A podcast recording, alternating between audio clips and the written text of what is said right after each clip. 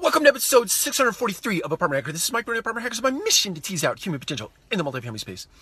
Uh, first and foremost, I want to welcome Ashley Lanier, Radco Proud. Um, Ashley is uh, somebody that works uh, with for us at Radco Residential, and she is uh, phenomenal.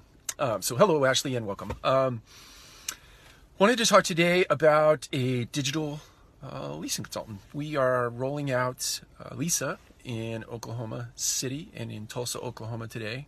We've done a slow build up to this moment, um, and today is the day where it uh, officially launches. So, shout out to the Oklahoma folks. I had a great conversation with them yesterday, the Oklahoma City team, that is.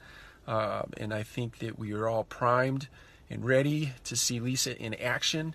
Um, Lisa is, in essence, uh, an assistant to all of our leasing team members here in Oklahoma, and will set appointments um, and do follow up for all of our prospects and our leads uh, that, that come into our uh, any one of our inputs, be it telephone, email, etc.